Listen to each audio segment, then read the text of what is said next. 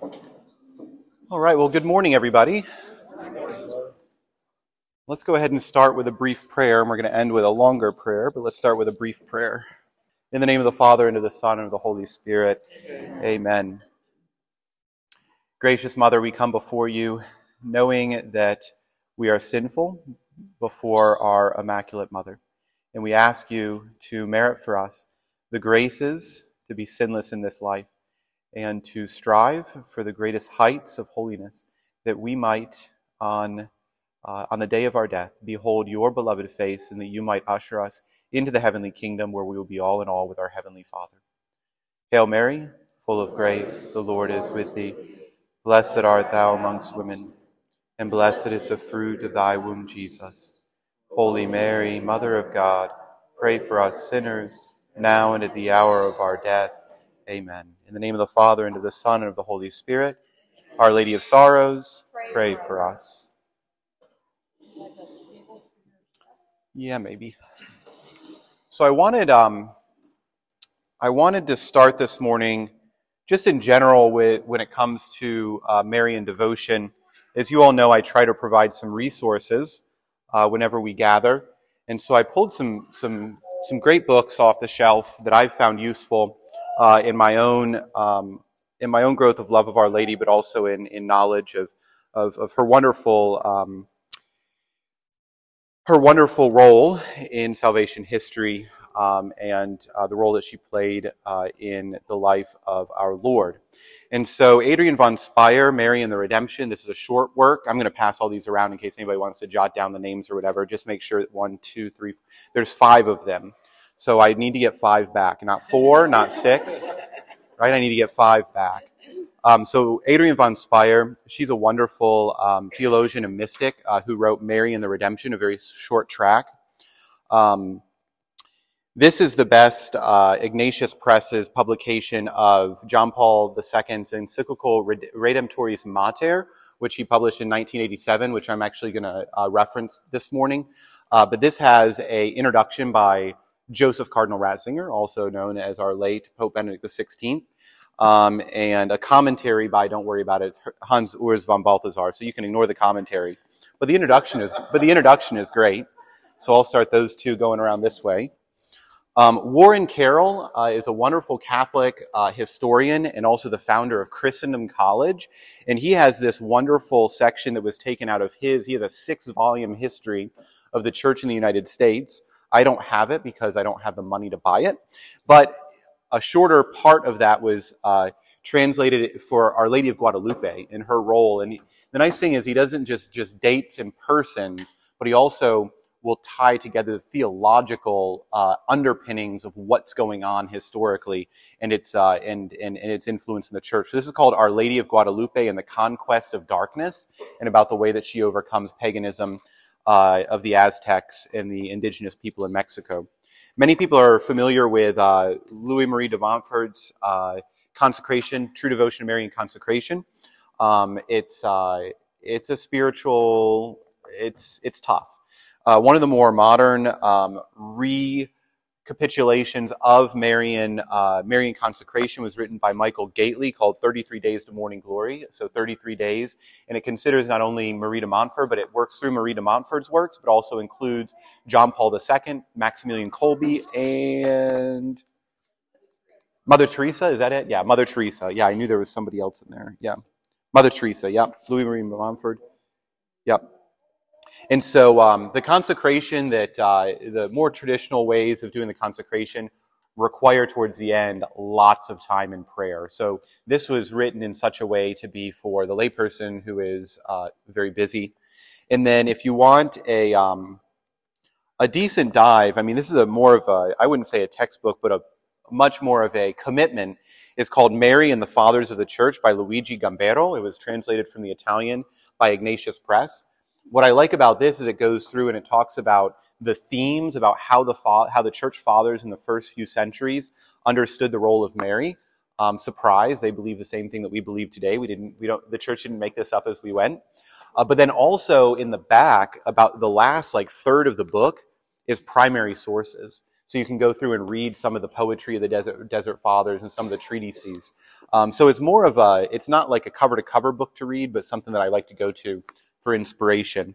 Um, so I'll start these two over here, and I'll start this one in the back. Remember, there's five books. I need five back when we're all done. No coffee stains, exactly. no coffee stains. Please don't drool on them. Um, and there's a lot more books out there. I'm sure uh, half of you are thinking of 16 other books that, you know, you'd be like, why didn't Father mention this one? Because those were just the ones that I grabbed off the shelf that I remember being influential in my own uh, study. Um, secondly, we have um, we have a, a, gentleman in the um, in the Triad area. He and his father are third order Servites. And I'm going to get into the order, the friar uh, servants of Our Lady here in a little bit. Is the genesis of the Seven Sorrows devotion. Um, and they're in the area. There is no formal third order group here that meets, but they did offer that if after this talk anyone would like more information on the third order of the friars, uh, the friars servants of Our Lady, they'd be happy to get information. And so I'm going to have uh, this sign up sheet. You can put your name, email address, and phone number on in case um, after this, when I go over some of what um, the Servites do. If you're interested in receiving more information, um, there is a group. So you've probably heard of the Third Order Franciscans and the Third Order. Um, my mind just went blank. There's lots of third orders. Carmelites, exactly. Shoed or non-shoed? That's the question. They fight. They. Um, do you all want me to pass this around or just leave it? I'll just leave it because you guys don't even know if you're interested yet. Um, that's available. And then the same uh, the same person also and I'll talk about this a little bit, has over by the coffee and um, the coffee and goodies. The coffee's over here, the catechesis over there, is the Seven Sorrows rosaries that they put together and drop off in parishes. And so uh, I'll be going over a little bit of this, and there's instructions in there about how to pray the Seven Sorrows rosary. So there's plenty of them here for those who are interested. You may have seen those in the foyer of the church. They started appearing about a year ago, um, and now we know where they're coming from. That was probably the only devotion that when it showed up, I don't just throw in the trash because it wasn't approved. Anything else that gets left gets thrown in the trash. Somebody's been leaving shoulder wound of Jesus things around. I'm like, nope, trash. Okay. If you're that person, see me after catechesis. All right. Let's take a trip back in time. Florence, 13th century. Florence nowadays is considered what? I mean, it's considered kind of quintessentially, you know, uh, the distillation of a lot of Italy's culture. You know, they have architecture, they have fashion, they have their leather trade, right? Right now, if, if you do a pilgrimage or a trip to Italy, Florence is up there in one of the top six cities you're going to be visiting. You know, Rome is another one, Milan. A lot of people like to go to Venice, but, but Florence really is, um, one of Italy's crown jewels when it comes to uh, when it comes to uh, modern day places to visit. Also known for its very very beautiful cathedral and very large and beautiful baptistry that's separate from the cathedral. But in the 13th century, it was rather unknown. So in the 1200s, that's right when it started to come into influence. So you might have heard the names mentioned, and if it's on HBO, there's no truth to it, but the Medici family, right? The Medici dynasty. So they were not known until the mid 1200s when they began to, uh, when they began their banking system and they began to grow, grow in political influence. Uh, but also at that time, we had walking the streets and writing beautiful poetry, Dante Alighieri, right, who wrote the Divine Comedy. Some people might have remembered having to read Purgatorio or Purgatory in um, uh, in uh, public school. I know that was required for us. And uh, coming from a Catholic background uh, and knowing about the Divine Comedy, I wonder why are we just reading Purgatorio and Inferno? Why aren't we reading uh, the Paradiso as well? Um, but anyway, so a famous poet. And Dante Alighieri, if you know historically, uh, when it comes to culture and when it comes to language, up until his poetry became very widespread in Italy, that was the unifying factor for the Italian language in Italy. So before that, you had all these different dialects throughout all these different kingdoms in Italy, and yet it was Dante Alighieri that started what's now called Italiano Standard, as they would say in Italian, they go standard. And I'm like, well, of course they have to use the word standard because they don't have their own concept of standard in Italian. That was always the joke when they would use English words. I would say, of course they have to use English words because they don't have a concept for that in Italian. Like they would say, what is lo plan? I'm like, well, of course Italians don't have a plan, right? So they have to use an English word for it. And of course they don't have a standard Italian, so they have to use an English word for it. But anyways. Um, so the language and the influence, it began to grow, um, it began to grow above that in the, uh, the, the, the fame of the city began to grow above its neighboring cities of Lucca, which was known for its marble trade, and also Pisa, which was known for, because it's a port city, uh, Pisa, which every, we all know for the Leaning Tower of Pisa, right? But Pisa for its uh, for its international trade because it was a very accessible port city. Um, so, at that time in the 1200s, before Florence became you know very well known, there were seven men who were rich cloth merchants. Actually, not all of them were rich, but a number of them were rich. A couple of them were just more commoner folk. Um, they had families, they were husbands, they were fathers. but They were pious and devout. And they would go to Mass often, they would gather together for prayer. But unbeknownst to each one of them, they all received uh, it, the same vision from Our Lady, a message from Our Lady that asked them to leave everything behind, to leave the world behind, and to go away from the world in order to serve God more faithfully. So they did.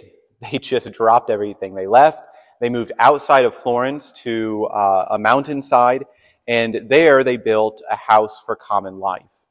And so they devoted themselves, um, because they were bound by this common vision, to leave the world behind to better serve Almighty God. Uh, they dedicated themselves to the Mother of God under the title of Our Lady of Sorrows, or the Mother of the Sorrows. And their community life, was characterized by hospitality and compassion. Right? So they would go out, they would care for the poor, they would see the sadness in the people they would serve, uh, and they would be able to also be hospitable in welcoming those who are traveling and to bring them in. And so they were preaching, they were spreading devotion to the passion of the Christ, and then connected to that, the sorrows of Our Lady, as Our Lady accompanied our Lord uh, in his passion. It's very important to, to recognize that uh, the, the seven Servite founders, their feast day was celebrated this past Friday, the seven founders of the Servite order. They were friars in the sense that Dominicans are friars, Franciscans are friars, and people wonder, well, what's a friar? And somebody says, like Friar Tuck? It's like, yes, kind of like Friar Tuck, because Friar Tuck was a Franciscan. But friars are mendicant preachers. Mendicant means that they take a complete vow of poverty and they beg for everything they have. So they don't charge for their preaching. They don't, you know, you don't pay a fee to bring them in. You know, well, you do now, but uh, the Franciscans, anyways. Um, but they would beg for everything they have. So the Dominicans, the Franciscans, the Servites, the poor, uh, the poor servants of Our Lady um, of Sorrows, of one of the first five mendicant orders that still has influence in the church today. Currently, they have missions uh, in, on almost every continent. They also are involved in the education of youth and young people. They also have contemplative branches of their orders of both men and women religious who live a life of seclusion away from the world and support the active life of the missions and education by their prayers. But the Servites run the Marianum in Rome, which is a ecclesiastical university that is focused solely upon Marian theology. So I went to Santa Croce after I finished my general theology studies. The bishop kept me there because they have a program that specialized in liturgical theology. Father Malacher, I don't want to misspeak, and he had to leave. Um, he was studying spiritual theology. I think he was at the university that's named after um. I'll have to ask him about that. But anyways, these different schools have different focuses. Like the Gregorianum has, the Gregorian University has a focus in systematic theology and canon law. They also have the attached Biblicum, which is for the Bible, right, in scripture uh, studies. So the Marianum in Rome, the Servites still run that today um, in order to develop um, the uh, church's um, theology concerning Mary and different studies into the role of Mary and her and her person. So also right around the 1200s, we're still in this historical little historical uh, walkthrough to give a little background. Excuse me. The Rosary. The Rosary was not yet necessarily in the form that we have it today, right? If you ask anybody to show you their Rosary, what are they going to pull out of their pocket? They're going to pull out, you know, a, a string with beads on it. It's going to have a cross. It's going to have a few beads before it breaks into uh, the two strings. And then what do we have? How many beads for each?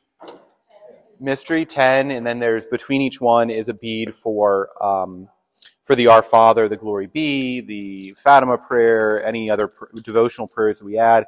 And if you're Father Carter and you have lots of bling on your rosary so you don't forget your patron saints, um, I had a family that made this rosary for me a number of years ago, and they said, You've got to add your own medals to it. They said, More medals means more grace. I'm like, Don't think it works that way, but okay. But they have added up over the years. So, um, But the rosary, even in the 1200s, was not necessarily a, um, a set devotion that was universally practiced in the same way throughout the church. We do know that early forms of prayer to Our Lady and different devotions were said like the Jews would have prayed them and like other religions prayed them as well, which is just a cord that had knots in it or had beads on it. But there were different forms of the rosary. So the rosary that we know, which is the most uh, popularly prayed at this point, is the Dominican rosary that was given to St. Dominic of Osma, and St. Dominic who then founded the Dominican friars.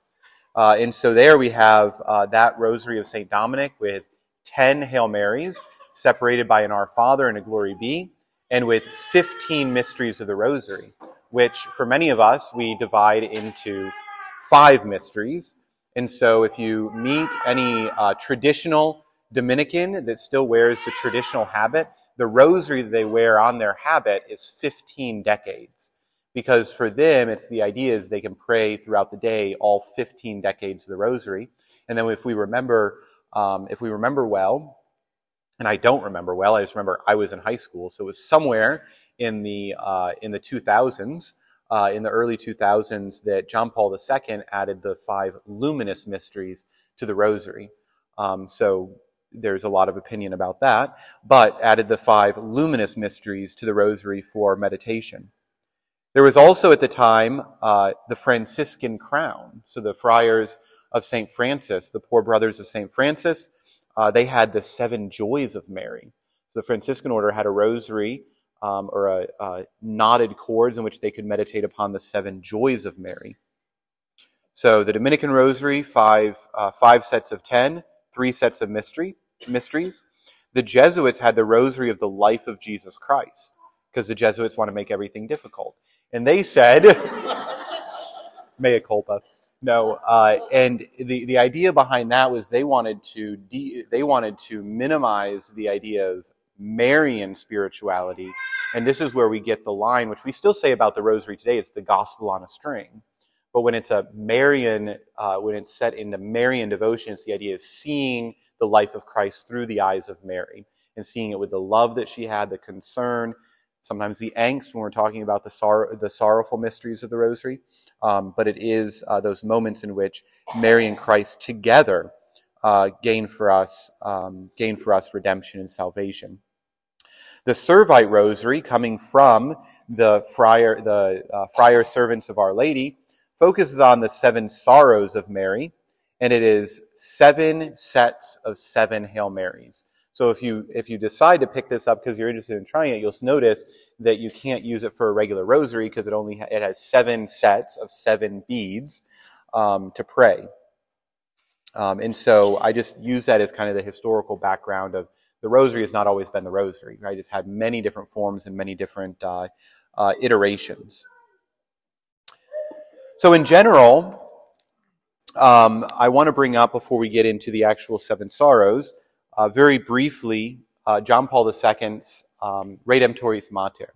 In 1987, John Paul II wrote Redemptoris Mater in order to begin that Pentecost in 1987 going into 1988, a Marian year, uh, in which the church, like we just recently had the year of St. Joseph, right, or the year of the Eucharist, and right now the United States is in the Eucharistic revival three years.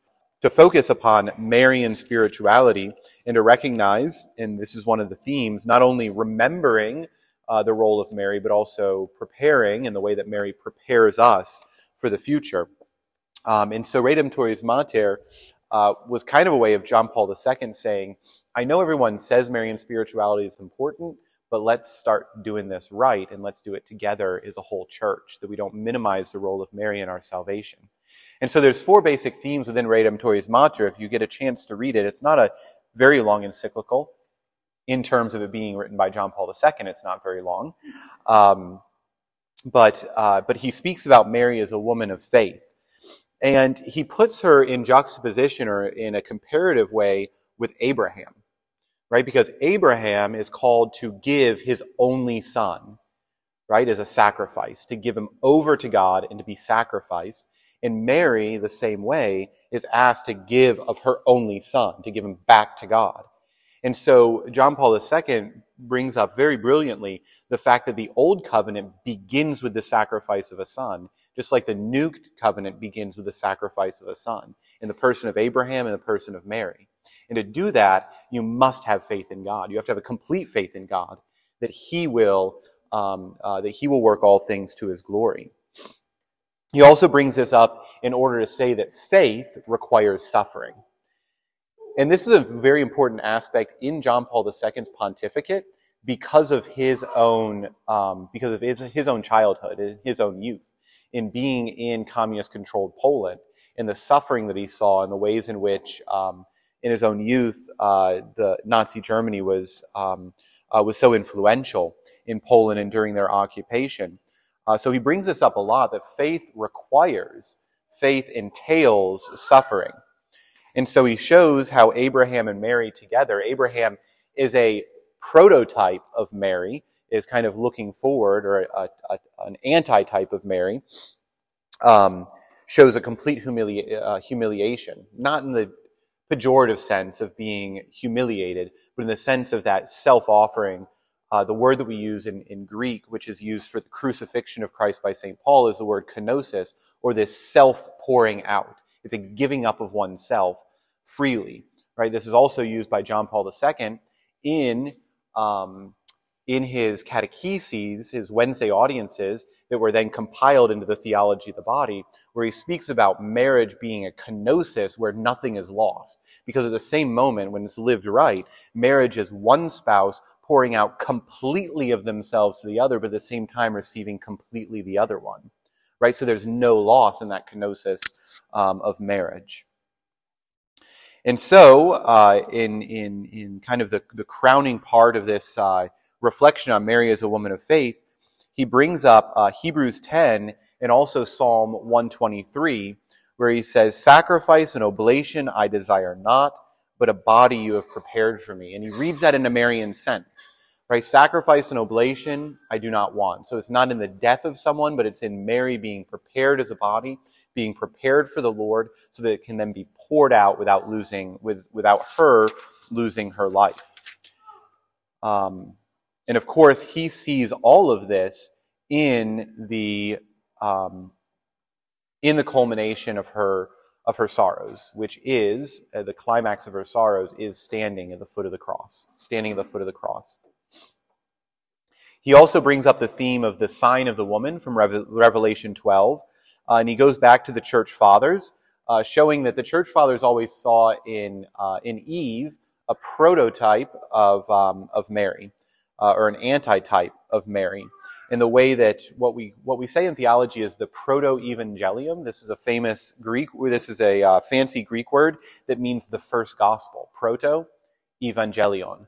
So the first gospel. So the idea that you know God doesn't completely punish um, doesn't completely punish Adam and Eve. There's a there's a word of hope in there when he speaks about the serpent. He says, "The serpent shall strike at your heel, and you will crush his head." Or sometimes the translations are your offspring will crush his head. But the idea there is there's still that hope, even at the beginning, when uh, man loses the privilege of the of paradise and of the Garden of Eden. So history, according to John Paul John Paul II, the history of salvation uh, is never without the gospel, but the revelation of how that crushing of the head of the serpent would happen is gradual over time.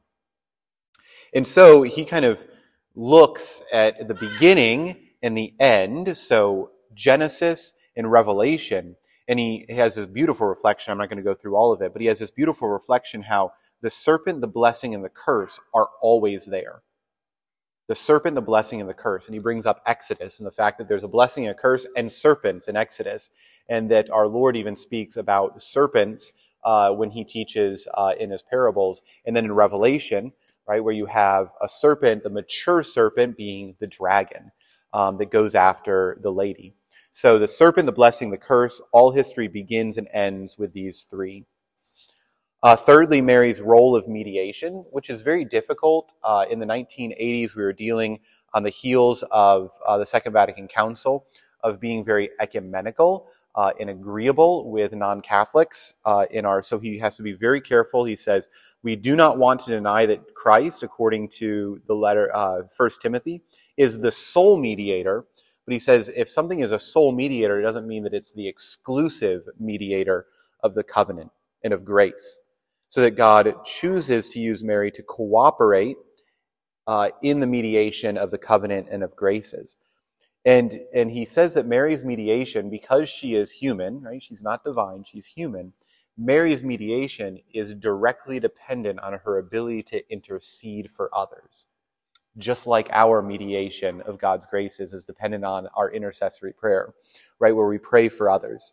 And he brings up, of course, the most explicit mediation in the gospel, which is the wedding feast at Cana, and offers a beautiful reflection on that. But then he gets into the fact of mediation and Mary's concern for the church and her desire to continue to nurture the church uh, through her intercession in heaven. And he says that the fullness of female and motherly in the motherly dimension of the church resides in in Mary as the mother of the entire church. Right? So this idea of her uh, tender and motherly care in the church takes that on from Mary and then he crowns all that out by saying, um, you know, if, if we think that Mary is separate from the work of the church, you've got to look to Pentecost, right? Because Pentecost was all the apostles gathered together and Mary in their midst, and Mary in their midst when the Holy Spirit came upon the church. So Mary is not divided away from that, uh, uh, that apostolic function of the church. That reminds me of of an of an audience that um, Pope Benedict had back in 2011. I remember this because I, I, it was one of those days that I was just like, I'm going to click on this link, and I read it. I was like, that's really good.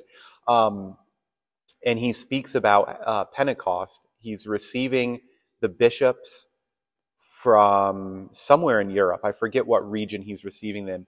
In the in what he did because it was a couple days after Pentecost, as he said, a bishop cannot be successful and carry out his mandate unless he is deeply and radically in love with the Blessed Mother. As soon as you step away from the Blessed Mother and love for her, you've stepped away from Pentecost and you have not, and you've denied the reception of the Holy Spirit to carry out the work. And then lastly, he focuses on, because he's proclaiming a Marian year, the meaning of Marian devotion. Um, so he says it is to remind us of her role but also to prepare us. And he, he mentions, and this is very important, that Mary's promises, if you ever look at her promises at Fatima, promises at Guadalupe, promises when it comes to um, the rosary to St. Dominic, when it comes to the promises of St. Bridget, when she's asked to spread the devotion of Our Lady of the Seven Sorrows, Mary's promises always concern future salvation and heavenly glory. It's always about how we, how she wants to aid us in gaining heaven. But for the world, she's always promising peace. But this is a peace, of course, that is not the absence of war or the absence of conflict. It is a peace that can only come by man being obedient to God's will. Right? Because if man, if an individual is obedient to God's will, the storms of conflict around him cannot bother him or her. They um, cannot bother the person, right? Because at the end of the day, we recognize that we are right with God. Therefore, no earthly power can can destroy our life. It can take away our earthly life, but cannot destroy the true life that we have been given by God. Okay. Any questions? I'm going to move into the seven sorrows if there's no questions. No. Okay. So these are the seven promises that are given for those who meditate upon the seven sorrows and pray one Hail Mary after each meditation. Mary says to St. Bridget of Sweden, I will grant, I will grant peace to their families. That sounds good. they will be enlightened about the divine mysteries. Again, that sounds good. I will console them in their pains and accompany them in their work. I will give them as much as they ask as long as it does not oppose the adorable will of my divine Son or the sanctification of souls. I will defend them in their spiritual battles with the inter- with, uh, against the infernal enemy, and I will protect them at every moment of their lives. The sixth promise I will visibly help them at the moment of their death. At the moment of their death, they will see the face of their mother. Seven, I have obtained from my divine Son that those who propagate this devotion to my tears and sorrows will be taken directly to heaven. So I'm a little selfish in this, aren't I? I have obtained from my divine Son that those who propagate this devotion to my tears and sorrows will be taken directly to heaven. Maybe I'm a little selfish. No, but it is a beautiful devotion. That's why I wanted to share it with you. So I'm going to go through the seven sorrows, and normally we do this as a, as a, as a way of doing catechesis. But instead, why don't we do this as a guided meditation so that we're actually praying this together? So what, are, what did Our Lady ask? Our Lady asked for the seven sorrows to be meditated upon, and after each meditation, for one Our Father.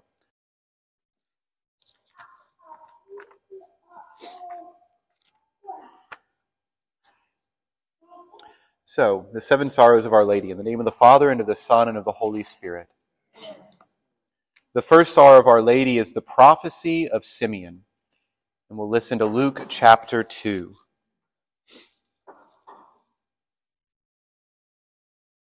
The father and mother of the child were still wondering over all that was said of him by Simeon.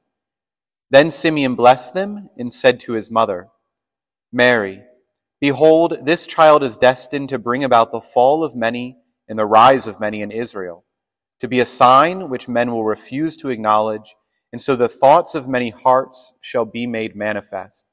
As for thy own soul, it shall have a sword to pierce it. We ask in this mystery of the first sorrow of Our Lady for the virtue of humility and the gift of fear. Because Our Lady, by being told that she will have a sword of sorrow pierce her heart, it's a confirmation of her faith.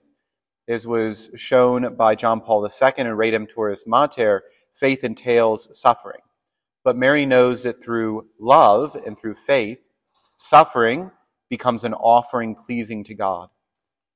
She also has a holy fear that if she loses her faith, all suffering without faith is meaningless. Hail Mary, full of grace, the Lord is with thee. Blessed art thou amongst women, and blessed is the fruit of thy womb, Jesus. Holy Mary, Mother of God, pray for us sinners, now and at the hour of our death. Amen. The second sorrow of Our Lady is the flight into Egypt, and we listen to the Holy Gospel according to Matthew. An angel of the Lord appeared to Joseph in a dream and said, Rise up, take with thee the child and his mother, and flee to Egypt. There remain until I give thee word. For Herod will soon be making search for the child to destroy him. He rose up, therefore, while it was still night, and took the child and his mother with him, and withdrew into Egypt, where he remained until the death of Herod, in fulfillment of the word which the Lord spoke by his prophet I called my son out of Egypt. Meanwhile, when he found that the wise men had played him false, Herod was angry beyond measure. he sent and made away with all the male children in Bethlehem and in all its neighborhood, of two year olds and less, reckoning the time by the careful enquiry which he made of the wise men. It was then that the word spoken by the prophet Jeremy was fulfilled. A voice was heard in Ramah, lamentation and great mourning.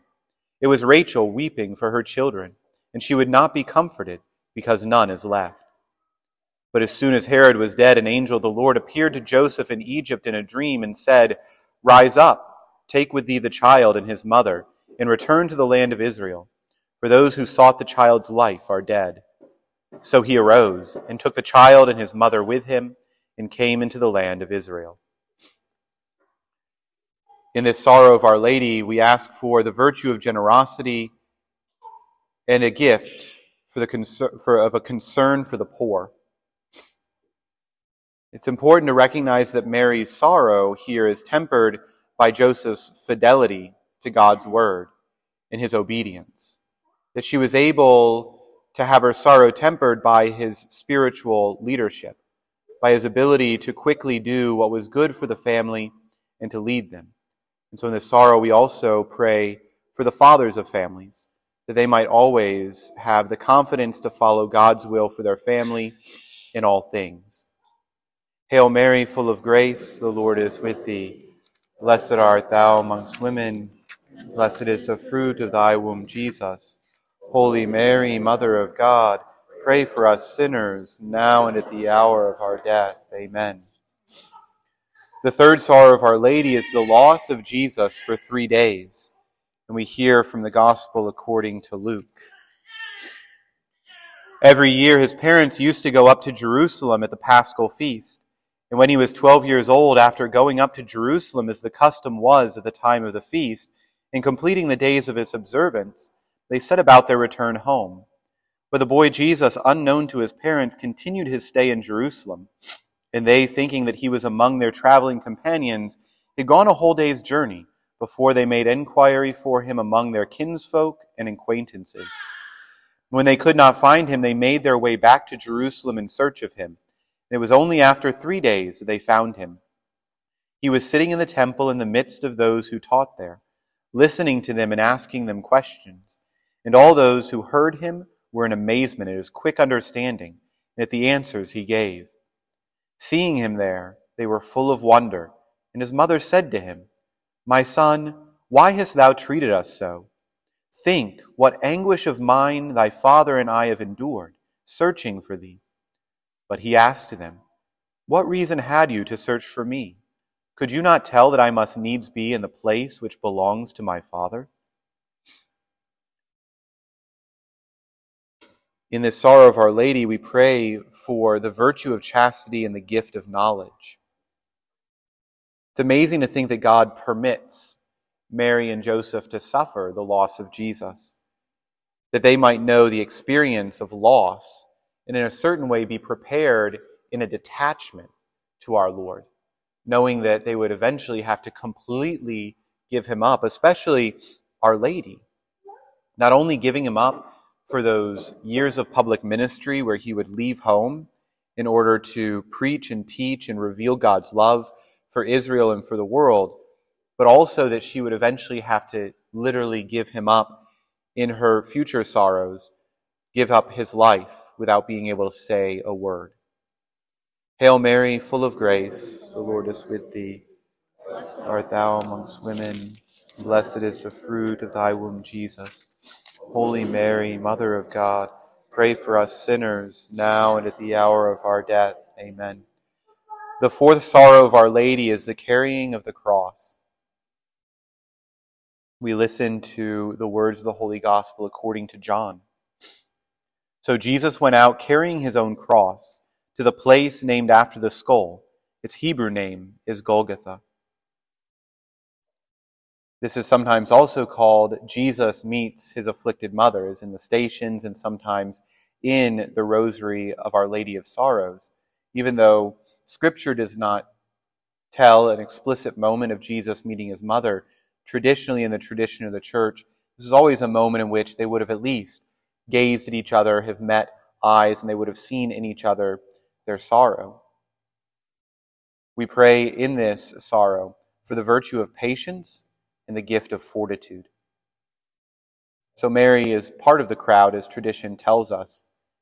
And it's very important that we recognize that her heart, in a certain way, is paralyzed by sorrow, but also paralyzed by her faith, where she has to completely detach herself from her own will, the will of a mother, a mother who would have wanted to cry out for them to not treat him so poorly, to let him go, to free him, who would want to cry out for her son's liberty. And yet she knows that this is all part of God's plan, and she accepts this sorrow. She makes a sacrifice of her own will so that God's will, the will of her Son, may be done. Hail Mary, full of grace, the Lord is with thee. Blessed art thou amongst women. Holy Mary, Mother of God, pray for us sinners, now and at the hour of our death. Amen. The fifth sorrow is the crucifixion of Jesus. There they crucified him and with him two others, one on each side, with Jesus in the midst. Then Pilate wrote out a proclamation which he put on the cross. It read, Jesus of Nazareth, the King of the Jews. This proclamation was read by many of the Jews, since the place where Jesus was crucified was close to the city.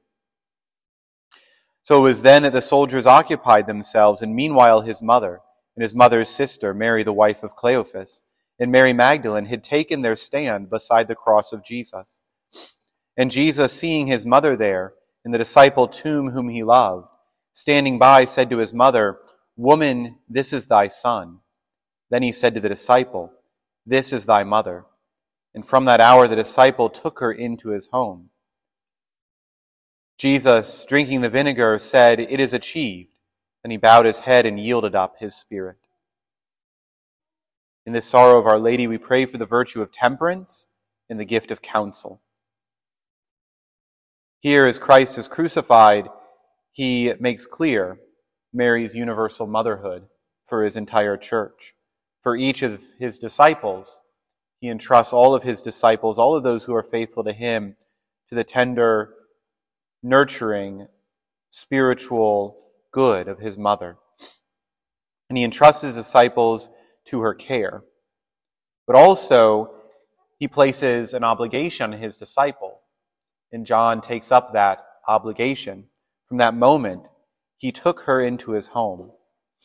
By the grace of this mystery, may we too welcome Mary and take her into the home of our heart, so that in each moment of our life, we're never separated from her and therefore she may never allow us to be separated from her Son.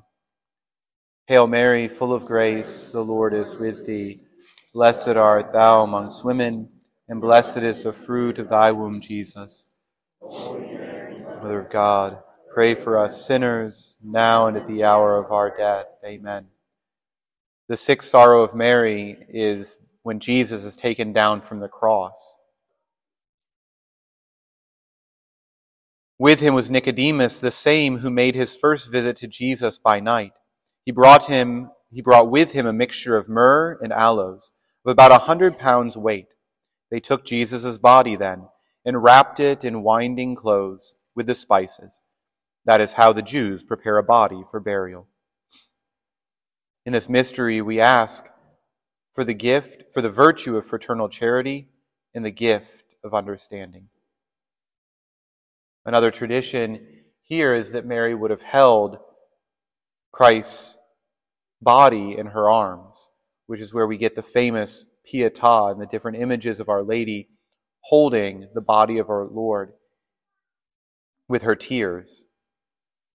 And if we think about it, it is her flesh and blood. There was no other biological material in the conception of Jesus so she is holding her own flesh and blood literally in her hands. And so we consider the weight of the reality of God's plan hitting her soul. The weight that she would have felt, not just in the body of our Lord, but in her soul, in recognizing that her sorrow would be used for the salvation of Israel Her sorrow was not to be an end in itself, but to be a way in which the joy of the resurrection may be realized. Hail Mary, full of grace, the Lord is with thee. Blessed art thou amongst women, and blessed is the fruit of thy womb, Jesus. Holy Mary, Mother of God, pray for us sinners, now and at the hour of our death. Amen. The seventh sorrow of Our Lady is Jesus is laid in the tomb. In the same quarter where he was crucified, there was a garden, with a new tomb in it, one in which no man had ever yet been buried. Here, since the tomb was close at hand, they laid Jesus because of the Jewish feast on the morrow. In this sorrow, we pray for the virtue of diligence and the gift of wisdom. This is Jesus being laid in the tomb, the last sorrow, but it's also the bridge to the joy of the resurrection. And we can consider from Luke's gospel and what he has said about the crucifixion and burial of our Lord, the disciples don't all scatter. They go together to the upper room. They gather in prayer together along with Mary. Some do leave, as we're told. They're going to Emmaus or on the road to Emmaus. They leave Jerusalem, but on hearing of the Lord and recognizing him, they run back. And so, in our own sorrow, in our own work, in our own toils, might we always uh, invite Mary into our prayer when we gather together, that she might be the rock by which we are connected to Christ and we never fail to love him. Hail Mary, full of grace, the Lord is with thee. Blessed art thou amongst women, and blessed is the fruit of thy womb, Jesus. Holy Mary, Mother of God, pray for us sinners, now and at the hour of our death. Amen. In the name of the Father, and of the Son, and of the Holy Spirit. Amen.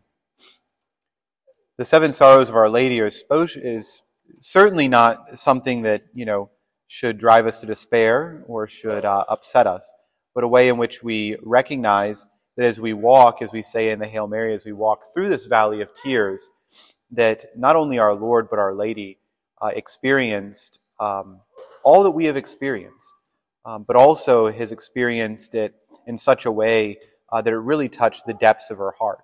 If we consider the fact that original sin causes us to um, turn away from experiencing the, the, the, truth of the emotional state under the guise of reason, uh, or under the command of reason, Mary, who was properly ordered to carry out perfectly God's will in her life, would have felt a sorrow uh, that's indescribable, would have felt a sorrow that really touched the deepest um, parts of her soul. Um, and so I, I do find this to be a way, um, you know, to kind of shake up our normal devotions of Our Lady, especially if we've become very um, used to the, the meditations uh, of the mysteries of the Dominican Rosary. A way to change that up, and also an invitation. Maybe it's something uh, that you might find profitable during Lent, um, or at other times in your life in which you also experience uh, sorrow. So, just as a reminder before we close. Um, we do have, uh, for anyone who would like to receive information on the third order of the friar servants uh, of Our Lady, there is a sign up sheet that's up here on the desk. There's uh, some of the books that had been passed around. One, two, three, four, five. Thank you for not stealing one. And also over by the coffee is the uh, rosaries of Our Lady of Sorrows. Okay? The Lord be with you. May Almighty God bless you, the Father, and the Son, and the Holy Spirit. Amen. Amen. Have a wonderful Sunday, everybody.